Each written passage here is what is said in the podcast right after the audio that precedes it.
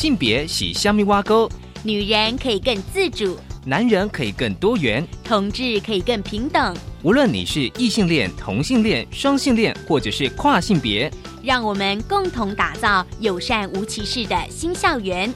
最没有尺度的声音，就在性别教育 Easy Go。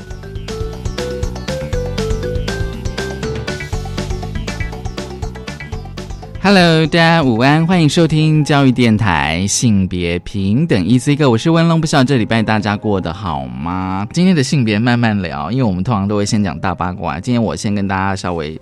分享一下性别慢慢聊。其实今天性别慢慢聊，跟大家聊的是台湾国际酷儿影展第五届，大家都很期待。今天的来宾是国际酷儿影展的创办人，同时也是策展人林信宏。待会信宏来跟我们分享。而今天的性别大八卦呢，想跟大家来谈一个我觉得非常重要的一个听证会哦，就是其实，在也就是上个礼拜，台中市议会举办了性别平等教育管理自治条例草案，这是因为呢，部分的家长团体认为校园中的性平教材与内容不恰当，而将立法由台中市各校的性别平等委员会。自行审议，我们待会来聊。好，我们先进行性别大八卦。性别大八卦，今天的性别大八卦，想跟大家来聊台中市性别平等教育管理自治条例草案。其实这是上个礼拜在台中市议会所举办的这个性平教育的管理自治条例草案哦。其实呢，这个草案有八条。我觉得比较重要的是第三、第四、第五条。这第三条是这个只是一个草案，台东市政府教育局或高中以下各级学校成立性别平等教育委员会者，该委员会的成员需有家长代表达三分之一以上，也就是说，家长代表必须要三分之一至少。第四条是，就是台中市的高中以下各级学校呢，都必须要有关性平教材或者是推动性平的各式活动，必须要先送请各校的性别平等教育委员会通过后才能够实施。但是大家特别注意，这个委员会呢，三分之一的代表是家长。第五条，各学校依前条的性平教育委员会通过决议之后呢，如果该校的家长或老师有异议者，得向台中市政府教育局申诉。而前项申诉的期间呢，已通过之决议呢。不停止执行，好，这个当然会引起一些讨论跟消息。而那天的听证会的呃团体代表是台湾性别平等教育协会，他们认为说呢，哦，其实呢，性平法就是教育部依据性别平等教育法定定的课纲以及教学指标。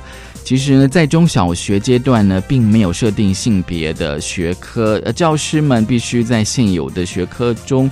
融入性别平等的相关概念，而且呢，愿意将性平概念融入学科的教师，其实还并不是很普遍。但是这几年家长对于性平教育的诸多的误解。并且透过民意代表的施压的结果呢，恐怕会让这个友善校园啊会阻碍。其实，在听证会上呢，一旦有些友善的老师，这是来自一位就是台中市的国小的一位老师，他目前任教于中年级。我觉得他的发言哦，因为其实听证会哦，你只要去登记，通常是可以发言的。不过听说这个有些听证会是不行的。好，不过这位老师，台中市的呃这位国小老师哦。他说呢，其实呢，在教育基本法第八条也明定了教师的专业自主性，但是呢，其实现在我们看到这个自治条例，就是我刚刚跟大家念的那几条的内容，看到了，就是说对于现场老师不并不信信任哦。其实为什么呢？大家可以想一下，就是说，其实呢，学校本身就有课发会，而且呢，教育部也有做了这个课纲审定。其实呢，老师应该有能力去看见每个孩子的需求、班级的需求。比如说呢，我今天呢会弹性调整我的课程，是因为在导师时间可能看到了哦一些呃孩子不同的需求。比如说呢，这位老师他分享，他之前有带过国小高年级，班上有个生理男性哦男孩。他比较有阴柔的气质，同学笑他娘娘腔，而呢，他想在班上和学生讨论、分享多元性别气质的观点，所以呢，他就必须要把他的教材送到这个所谓的性别平等教育委员会去审定吗？那这样子是不是就没有时效性呢？就不能够有及时的去反映这个班上的问题，同时也强害了教师的专业自主性。而呢，老师呢，应该要有基本的能力，按照自己班上孩子的需求去弹性调整课程。我觉得弹性调整课程真的很重要。基础教育不只是有课本上的教育而已，而性别教育其实带领小朋友认的是全人的教育，而且呢，性平就是日常的生活。我们有导师时间、班级经营及弹性课程的时间。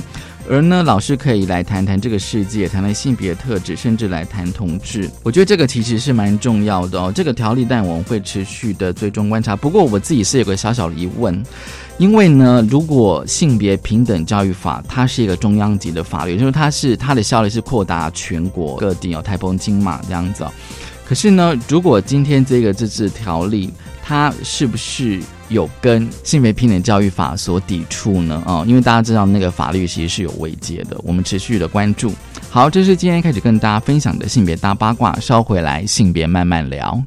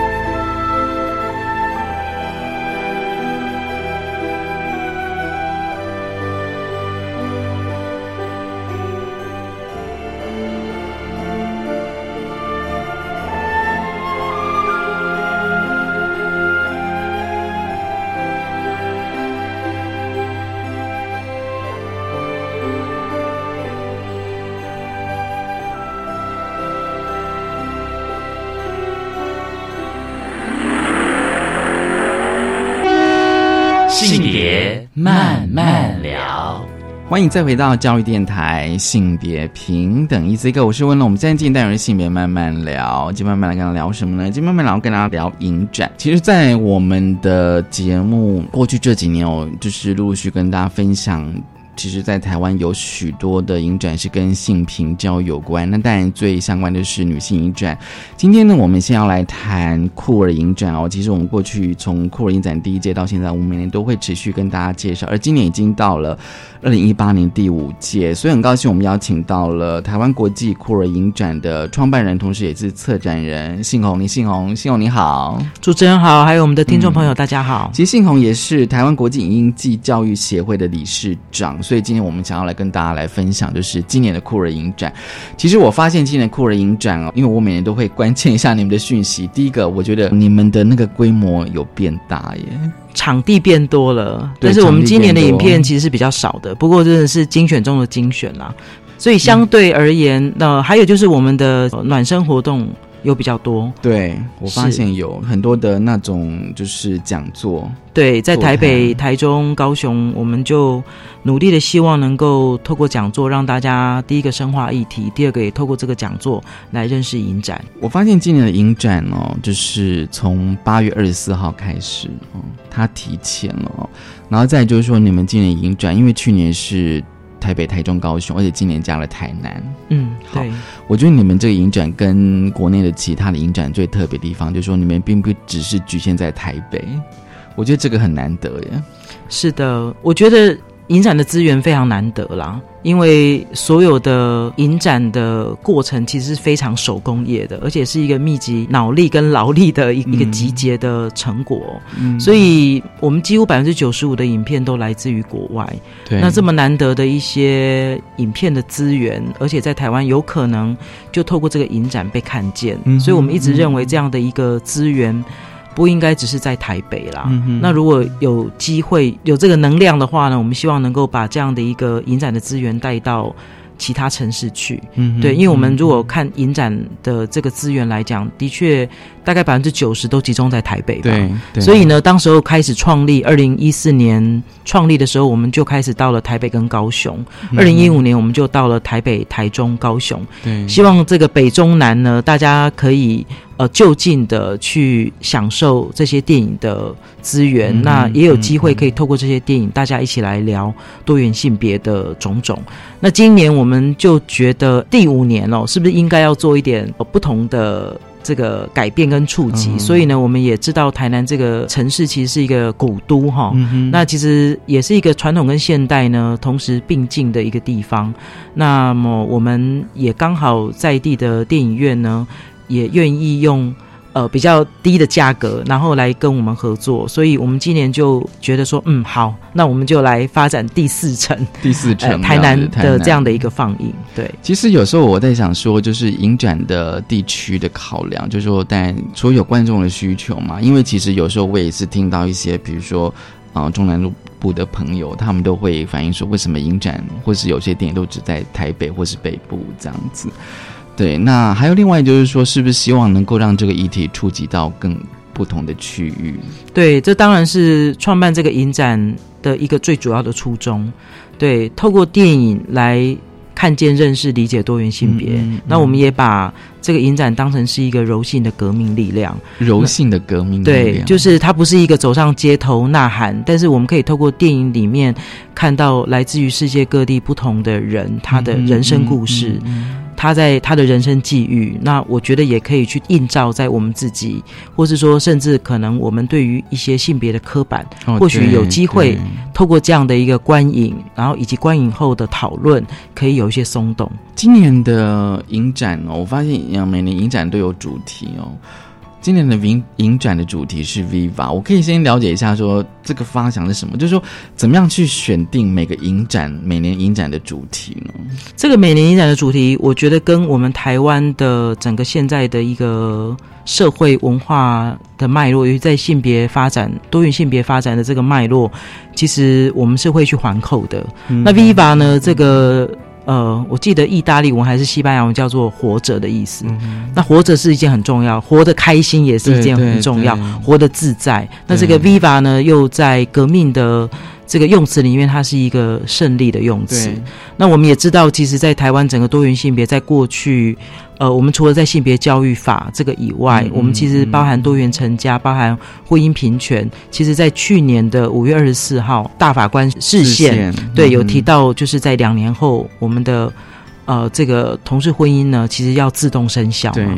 所以我觉得在这个部分也，我觉得也是酷儿影展对这些呃革命战友哈、嗯的一个致敬啊。对，就是说我们有了一个新的进程了。对但是当然，我觉得还有另外一个部分，就是革命尚未成功哦。对，同志还需努力，嗯所以我们大家希望，呃，今年也透过一个正面励志、具启发的一些酷儿故事的影片，希望能够再集结大家的一些力量，然后呢，也让大家呢有一些正面的力量，嗯我们继续携手向前行向。前行。而且我发现，就是说那个影展的手册，其实大家可以在就是酷儿影展的网页上下载哦。就是策展团队的话，我发现就是一开始就是。影展的第一年到现在，我发现每一年的影展都会跟那个当时的台湾的不管是同志或性别议题的那个脉络是扣连的，一直不断的发生。那我都发现说，酷儿影展本身其实它是个议题性蛮高的影展，看电影是一件很轻松的事情嘛，所以它可以是个娱乐。对，那我们对当然也鼓励大家来看到来自于全世界各地获奖无数的影片。嗯那除了这个之外，当然我们在这个看电影的过程当中呢，其实就有一个自我对话，或是我们安排这样的映后讲坛的过程中，其实就有一个对话交流的机会。那这个大概就是我们刚开始在创办这个影展的时候，我们的一个初衷。那另外一个部分，当然就是能够鼓励更多台湾的酷儿作品的产出。嗯嗯对，然后也让更多的导演或是年轻新锐的这些创作者，他们也意识到，哎，有一个酷儿影展可以来 promote 这样子题材的影片。那我觉得，其实，在某个程度上面，也会增加我们本地的作品。是不是说酷人影展等于是提供了这样一个平台？对，而且我觉得影展的平台是非常非常有机的啦。就每年到底我们要加什么样的料在里头，嗯要端出什么样的菜，对我觉得它其实是非常非常有机。除了看呃电影这件事情是一个主轴以外，对对，其实它可以，有非常多延伸的活动的可能性。嗯哼，你刚用这个比喻，我其实还蛮喜欢的，就好像在做一道菜这样子。对，然后每年就是要呼应着现在的食材哈，对在地食食材我们要怎么去对觉得这个食材，啊然后对对吃的人呢，应该会有一些帮助的。在地还有点异国料理这样子。对，因为我觉得电影本来就是一个国际的产物啦。对对它，因为它的是世界流通的产物，所以我们也很开心，就是可以透过电影，其实就可以看到来自于世界各地不同的国家、文化、年龄、不同的族群，我们可以看得到他们的一个生命的样貌。今年哦，我们现在就是来聊一些影片哦。我发现就是说，今年的影片其实有些其实有趣，也很有意义哦。我发现，嗯，我们先聊开闭幕片好了。我发现今年的开幕片是双开幕哦，就是我不知道这个想法是什么，就是说通常开幕片大家都想说只有一部嘛，而且那一部大概都是有它的分量。可是你们之前选两部的原因是什么？今年选两部的原因是，第一个就是我们一直哦很希望能够把台湾的国片可以透过这个平台能够推出去。嗯嗯所以呢，第一个就是我们站在一个把台湾的影片能够推广到世界各地的一个想法，所以刚好今年也算是很幸运，就是有机会可以跟我们台湾的国片的片商有一个机会的合作，嗯。所以呢，我们就觉得应该要把这个开幕跟闭幕留给我们的呃台湾的影片。嗯哼，那这一次的开幕，呃，这个《亲爱的暖男日记》，对。他谈到了也是很呼应现在台湾在多元性别我们在讨论的议题的脉络，嗯。我觉得是一个蛮贴切的议题。他就在谈的是，当同志可以组家庭了，对，那嗯。但是他想要小孩，对，那么不见得有足够的经费嗯可以去国外，然后。这个去找代理孕母，对这个怎么办呢？不如就男同志、女同志大家来互相合作。对，那在合作过程当中，当然就是这里面也会有一些冲突出来。对对，比如说当这个妈妈怀了小孩，当她意识到这个小孩可能生出来之后就要给给别人了，嗯这个部分其实会产生一些内在的冲突的。嗯嗯那我觉得这里面还有一个世代的的对话的意义，嗯嗯就是年轻的一代，他们可能就是选择了离开台湾，也希望能够拥有一个比较自我可以决定的生活，尤其是对于同志朋友。嗯哼对嗯嗯但是呢，当他们有了下一代之后，他们反而回来要去跟他的上一代的爸爸妈妈来开始有一些对话，对所以我觉得这其实是还蛮贴切在台湾现在的一些情境啦。嗯对，嗯嗯那这个是我们觉得，哎，它蛮适合作为今年的开幕，因为它可以呼应我们台湾的一个议题。而且我觉得还蛮有意思的、哦，就是说刚刚我们有提到，就是说其实酷儿影展是一个呃性平议题蛮高的影展。然后我发现就是说，因为有时候我会看一下，就是说，哎，五年前的选片会包含哪些议题，跟现在的选片会包含哪些议题？的确就是说，或许我们在几年前还不会有处理到，比如说像生育哦。同志生育这个议题，好，或像代理孕母这个议题，那当我看到这影片的时候，其实当然这一两年，我发现在社群内部其实已经有开始在探讨说，如果同性伴侣想要有生养小孩的时候该怎么办？因为对，嗯哼，同志结婚这件事情已经可以合法了嘛，哦对对，到明年五月，对所以对。是，所以当同志可以结婚的时候，我相信有有些同志朋友他觉得可以结婚，他开始就会对于这个有小孩的这个想望。需求，对。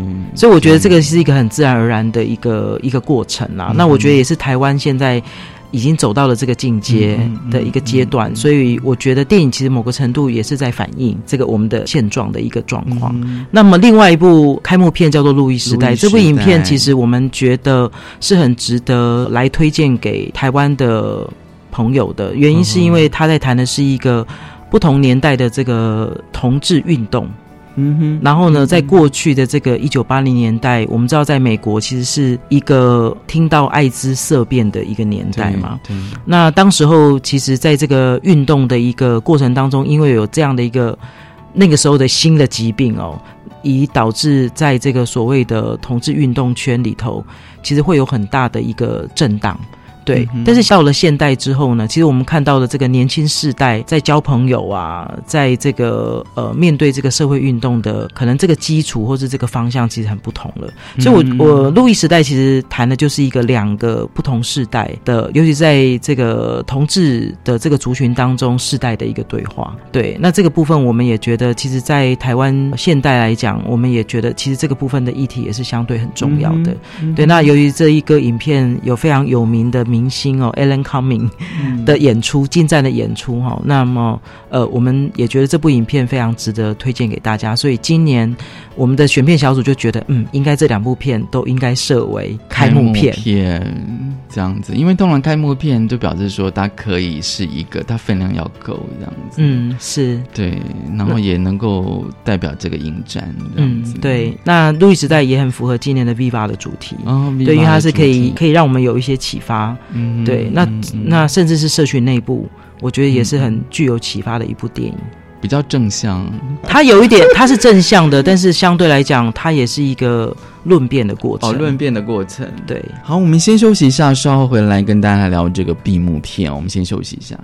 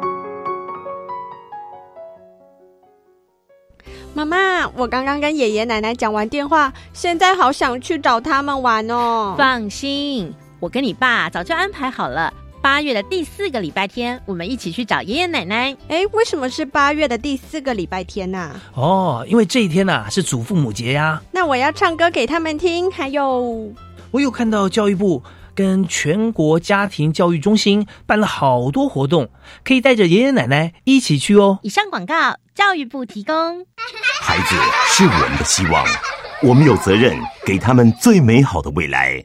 哎，妹妹，这糖果给你吃。我不要，同学，这包咖啡给你喝。我不要。来路不明，谨慎小心。若是毒害，终身受害。政府全面预防毒害，全面扫荡协助戒毒，修法加重刑责，全方位根绝毒害，让新时代没有毒害。以上广告由行政院提供。我是罗美玲，我在坚实出生长大，这里的孩子缺乏的一直不是物资，而是稳定的陪伴。美丽邀请你一起加入至善基金会陪你长大计划，每天二十元，每个月六百元，用行动陪伴原乡的孩子平安长大。捐款请上脸书搜寻至善基金会，或拨零二二三八八九一一八零二二三八八九一一八。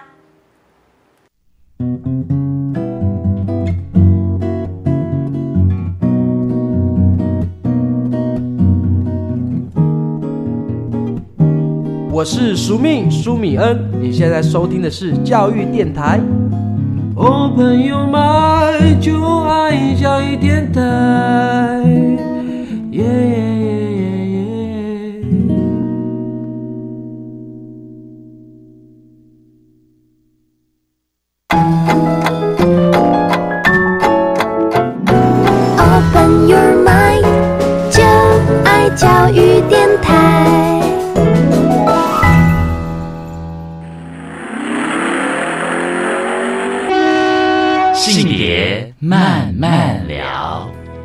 欢迎再回到教育电台性别平等 Easy Go。今天我们慢慢聊，想跟大家聊就是今年的酷热影展哦。我们邀请到的是酷热影展的创办人。策展人林信宏，信宏来跟我们聊。好，上个阶段我们聊开幕片，这个阶段我们想要聊闭幕哦。我其实我发现观众好像对开闭幕片的怎么讲期待是不是都很高啊？我觉得好像都是这样的。对，应该每个影展的开闭幕就是设定。让观众们觉得，哎，这是一个蛮重要的影片，然后大家都开始抢票这样。对，然后当然开闭幕可能会邀导演啦，或是呃一些明星啊到现场啊。那我觉得，对于一些这个追星族哦，他们也会觉得，哎，可以有面对面的机会，不管是跟影，就是这种导演啊，这个幕后的团队，或是这个演员们，可以面对面的接触，就对他们来讲是很开心的。我们要来聊，就是今年酷儿影展的闭幕片《红楼梦》哦。我觉得这是一个，我光看简介还有预告片，就觉得是一个特别的电影。新红跟我们聊一下。OK，我想《红楼梦》这这个应该大家可能会马上联想到，就是我们这个算是中国名著哈，《红楼梦》对这个大块头书。那这里面就在谈大观园嘛，里面的这些也算是爱恨情仇、人生的会发生的一些故事哦。那我觉得这个导演他本身。也是编剧吴新祥，他的他当时候的一个出发的一个想法，就是希望能够把这样的一个所谓的经典的小说，怎么样去转换成现代的一个情景，就很像我们看到一些莎士比亚的剧本，怎么把它变成现代性哦。那我觉得这个导演呢，呃，就把它转换成刚好我们台北有一个红楼。对，好，刚好红楼这个场域，这个空间又已经变成是一个呃，同志大家在那边呃，可以很轻松的交朋友、轻松聊天的一个地方了。所以我觉得就是很巧妙的，刚好有这样的一个连接。所以这个导演呢，也开始发展了这个部分。这个影片其实，在。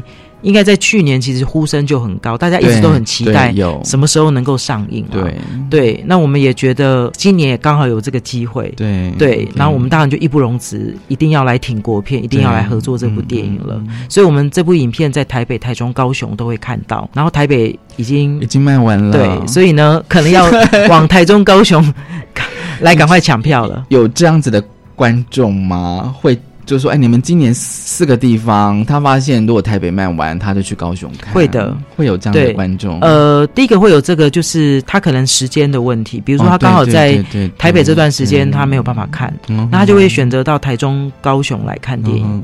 对，那我们曾经有遇过，就是跟着我们影展旅行的哦，真的，就我们每个礼拜都看得到他，然后我们就觉得，哎，怎么会这么神奇？他就说，因为当然那个是一个美国人，那他在台湾教英文，那他就觉得说，好难得哦，有这样的一个影展。那他就趁他的，就是他的这个空闲的时间，他就刚好可以把它挪下来，可以来跟着我们影展来来观看，所以我们也觉得还蛮感动的。铁粉。是。这部电影哦，我觉得可以聊一下说。他怎么根据原来的古典小说《红楼梦》变成现代的台北，而且是讲男同志之间的爱恨情仇？对，太令人充满想象。没错，所以呢，我们其实也安排了一个讲座，在八月十八号，嗯嗯，呃，两点半到四点半，就在华山的的这个多功能艺文厅。我们那天也找了吴新祥导演来，嗯请他来聊聊到底他怎么样这个进行做这样的一个改编，以及他。怎么去运用这原来的《红楼梦》的元素？对，所以，我我相信这是一个蛮精彩的演讲。那我们也找了呃中央大学英美文学系的特聘教授周慧玲，周慧玲老师，对，周慧玲老师，然后一起来做一个对谈。然后这是一个免费讲座，所以欢迎大家可以想要先了解到底这一部《红楼梦》怎么去改编或是运用这。原本的这个经典小说的元素哦，我觉得是蛮值得期待的。而且他全十二金钗变成是全男性，嗯，然后是在讲男同志，对男同志的文化，而且是。蛮都会型的男同志文化，都会型的是，而且是当代的，而且是对，就是当代这样子哦。我觉得这个编剧的功力一定要非常深厚，对，而且里头其实人物非常非常的多。对啊，因为光十二就是个大观园的感觉。对啊，光十二金钗，你至少就要找十二个男性演员呢。对，然后这里面还不止十二个，十二个，所以就看到一堆一堆人。对，所以他的群戏其实很多啊，我所以觉得很不容易，因为群戏是不好掌握的。哦，你说在拍摄的过程当中，对它其实是群戏，就是一堆一堆人，对。然后我觉得在这个过程当中，其实，在拍摄的难度上，其实相对是高的，相对是高的哦。其实还蛮期待的。其实今年的影片哈，我想啊，因为时间有限，我们就挑几部，我觉得还蛮特别了。因为我从第一年开始就是观察，就是库尔影展的选片的那个呃特性，我发现今年哦，就是有一个非洲的电影哦，叫《肯亚的天空下》，我觉得这是蛮特别，因为我觉得我们对某些国家哦，或者某些地区其实是比较陌生的，比如说非洲，好了，想要非洲你会想要什么？这部电影我觉得。很特别，要不要跟我们介绍一下？好，那肯亚这个地方其实还是一个同志有有罪化，然后其实对于同志是非常非常的不友善的地方。嗯嗯。那这一部影片呢，它聚焦的呢，不是不是同志朋友，它聚焦的其实是跨性别，跨性别嘛，还有一些中中性人。对，那他们怎么样？可能是。爹不疼娘不爱哦，社会也不爱的一群，真的是一个社会边缘的族群。那当然就是这里面采访了他的英文叫做 Singing at Friends，所以这个主要是从这个 Singing 开始。对，那这个 Singing 算是一个爹不疼娘不爱，还把他赶出去，甚至他在外面被打。他爸爸妈妈他回来了，然后满满满身是是伤。爸妈妈还觉得说，为什么你还回来？嗯，对，为什么你不把他打死？嗯，对，就是你可以想象这样的一个这么的对于跨性别者这么一个不友善的一个社会环境，那这些跨性别的朋友，这些中性的朋友，他怎么样真的是活出自己？那后来他们当然就是有一个社群，那在这个社群过程当中，呃，彼此呢相互。扶持、相互支持哦，我觉得这个力量是还蛮可贵的。那我觉得这也是一部非常正面励志的影片。正面励志。对，虽然我们看到社会这么的不友善，甚至就是常常会有血光之灾，或是甚至你可能会就牺牲生，就从此你的生命就不见了。嗯，对这个肯雅社会来讲，其实其实某个程度是被默许的。嗯，对，就是如果你今天。被打、被被杀，因为你你是一个跨性别，对，那可能这个社会上来讲是被默许的。嗯嗯，打你的人是不会有罪的。对，在这样状况底下，我觉得这这些人怎么去集结，然后发声，然后去展现他们的力量，活下去的力量，我觉得这是一个让我们非常期待。而且这个影片它是用黑白的，哦，对，它有写是黑白，黑白的影片。那我觉得它的摄影其实非常非常的漂亮，哦，是，所以大家可以去感受一下这个肯雅吗？肯雅的肯雅的的感觉是。嗯，另外，呃，性别搅拌机，我觉得也是可以值得谈的哦，因为它是讲那个荷兰五个年轻人的故事。嗯，我觉得我们之前呃有一些嗯人，就是有一些群团体啊，他们觉得这个性别光谱这件事情好像不应该不存在的哈，嗯嗯就是应该是非黑即白的概念。对，哦，应该你应该在性别光谱的两端，没有游移在里面的，也没有也没有在中间的。但是我觉得，在这个性别搅拌机这个影片呢，就打破了这件事情了。我们看见的人人的这个多元性别的多元样貌。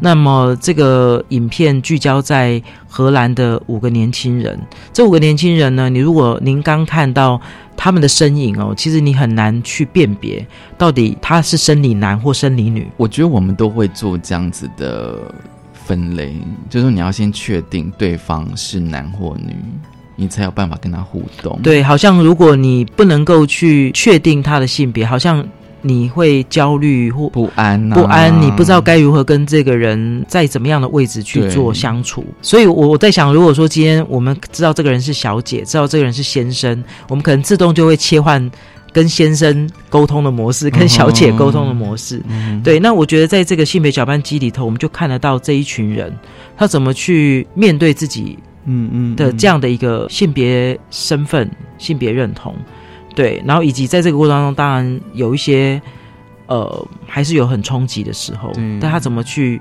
面对自己，怎么去勇于的呃捍卫自己的这样的一个性别认同？嗯、那我我记得里面的一个影像非常深刻，就是应该算是导演刻意用一道玻璃墙，这个玻璃墙呢。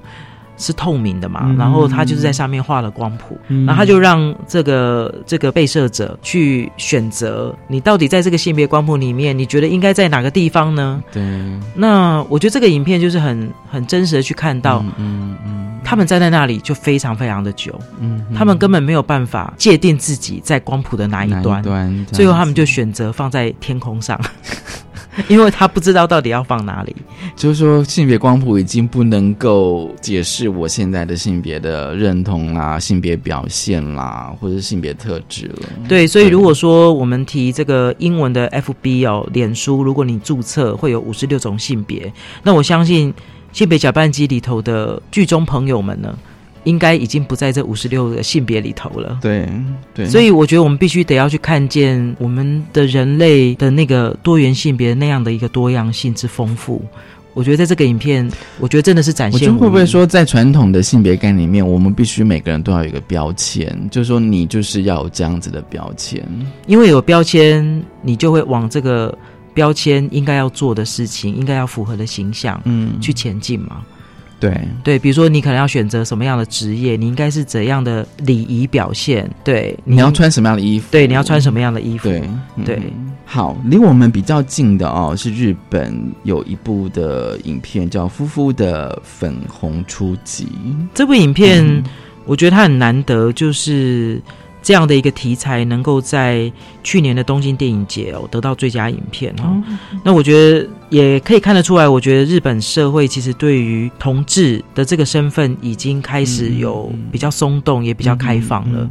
对，那因为日本其实对于跨性别是比较友善的，因为他们认为好像跨性别是天生的问题，嗯，那他们觉得同志是选择的问题。嗯、对，那这这个影片其实聚焦在一对男同志，而且是公开出柜，嗯、而且也结婚的男同志嗯嗯伴侣、律师伴侣。虽然说他们的婚姻在日本是不承认的，嗯、但是就是他们就是一个公开出轨的这样的一个角色。嗯、那他们也领养了一个小孩。那这个影片其实是有点跟拍这一对男同志的律师，嗯、然后呢，呃，他们平常的日常生活。嗯、那除了这个以外，他们这对律师呢，他们也对于一些所谓的社会边缘，嗯嗯，人的，或是说。挑战日本的一个嗯嗯。法规，但是对他们而言，其实这应该是回归到一个人权的状态。所以呢，比如说有一个女女性艺术家，她喜欢用她的这个私处做做创作，那这个部分就在日本社会里面，就是有个道德化的批评，嗯嗯，觉得你怎么可以把这个私处亮开，把对对。嗯，所以呢，这一对呃律师呢就在做这样的事情，就是为他打官司，嗯哼为他辩护，没错嗯，很有意思啊、因为有时候我会觉得说，就是说，我觉得酷儿影展就是说，当然是来自世界各地哦。那有时候就是说，哎，看一下亚洲的电影，我们亚洲这几个离我们周边这几个国家，他们的影片。可以了解说，哎，他们在同志的状况到底怎么样子？我们总是自诩台湾好像在同志权益在亚洲国家好像走的比较前面哦。但是有时候我觉得还是要细看啦，要看细节这样子。就是说，如果你今天去看日本的状况，或者是菲律宾哦，或者是泰国哦，那我觉得那个会比较清楚。我觉得的的确就是说，因为有时候我就是在没有看电影之前，我都先看一下你们手册的简介。但是我发现你们手册的简介有时候都会让人家想要知道说接下来会发生什么事啊，这样子。嗯，对所以你也可以到我们的官网上面去看预告片哦，它有预告片，对，所以你可以增加对于这个呃影片的一个了解。那当然最好就是来看电影喽。对对，是那当然的。好，我们先休息一下，稍后回来。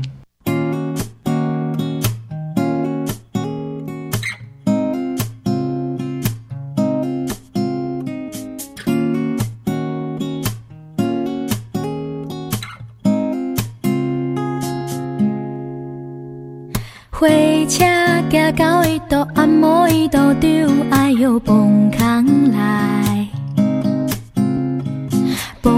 崩空内面的我，啥物拢毋惊，因为有你的期待。回荡在心口的一字一句，暗夜中将我照亮。那是最温暖也最有力量的你给的星光。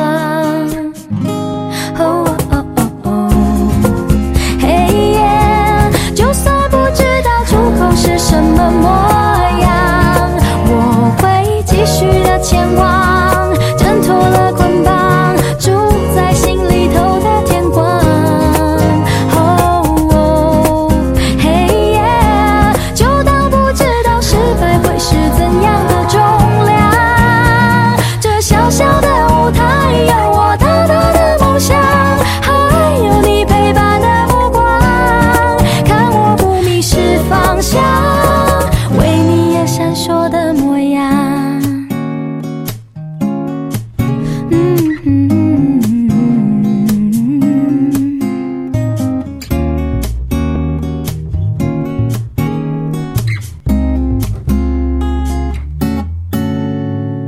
回荡在心口的一字一句，暗夜中敲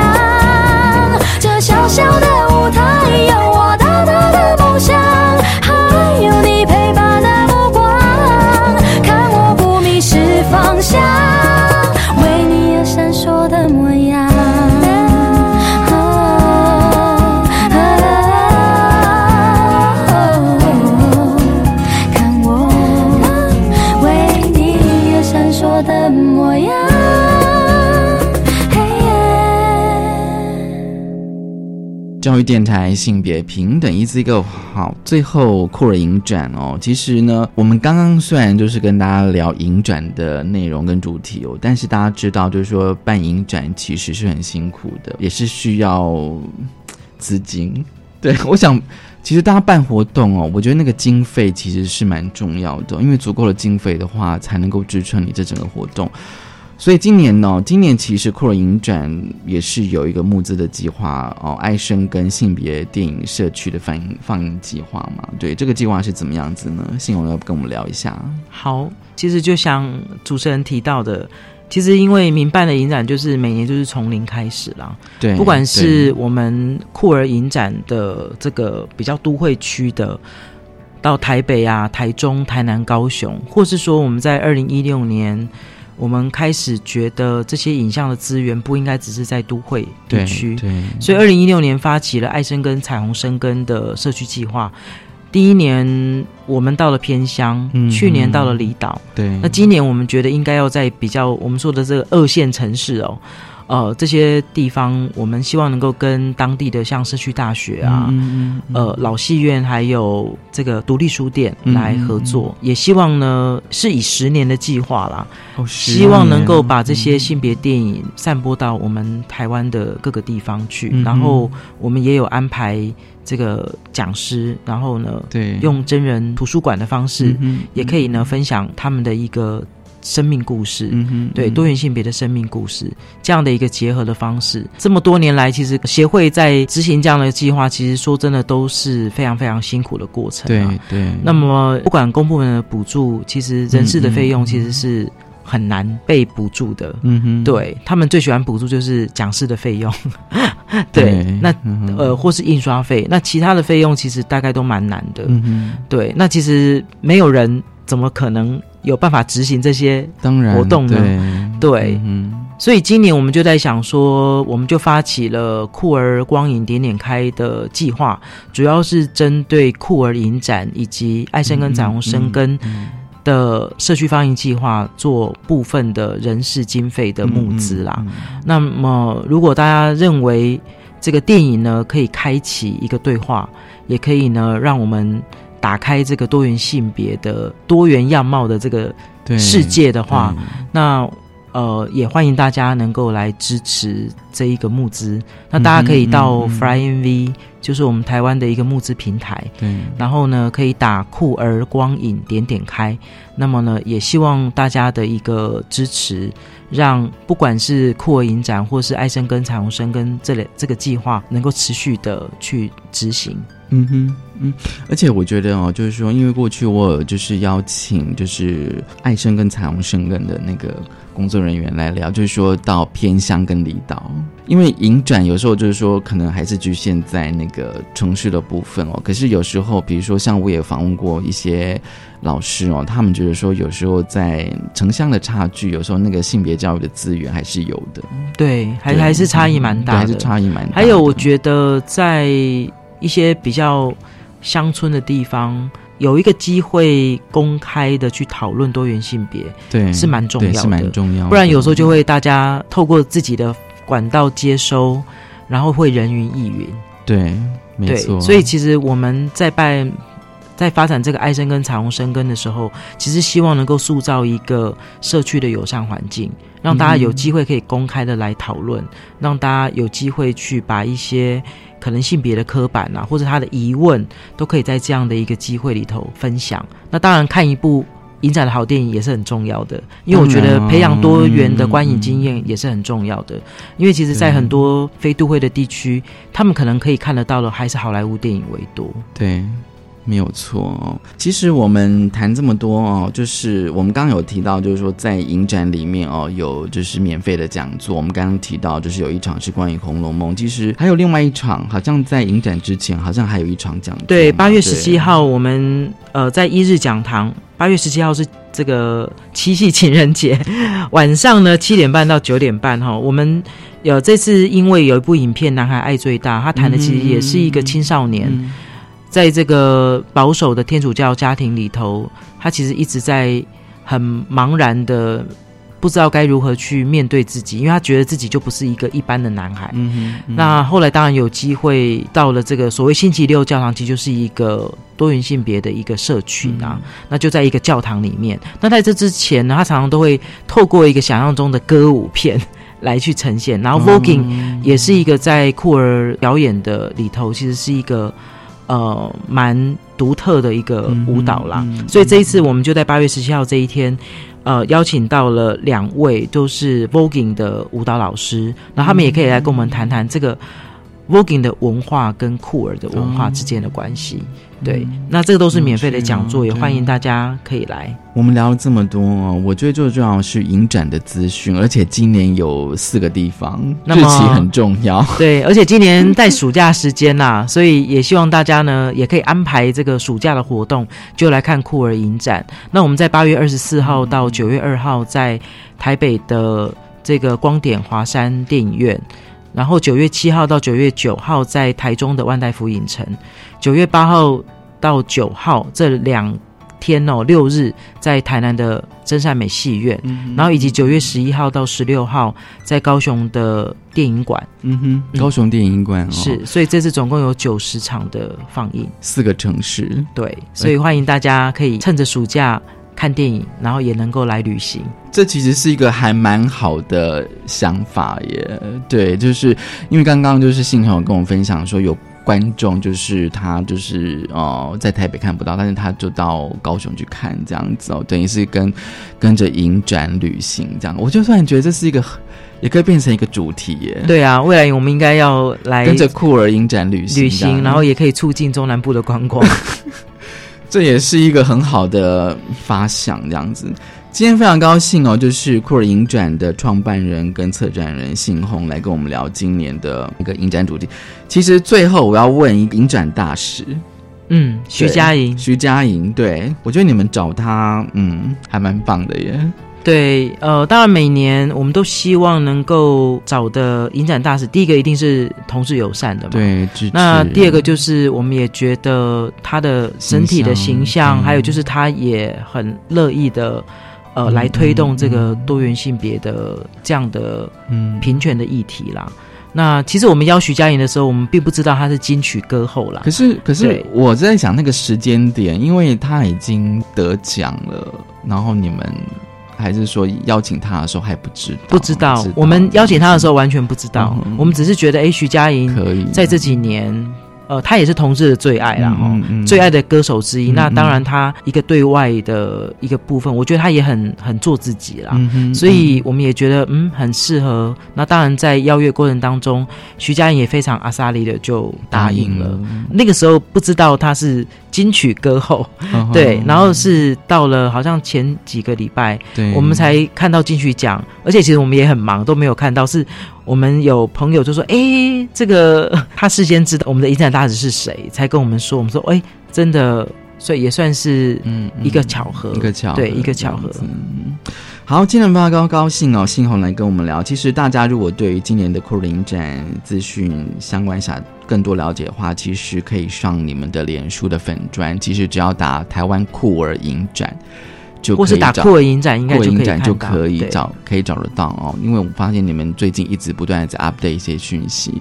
谢谢信宏，谢谢，也谢谢大家收听今天的性别平等一字歌，拜拜。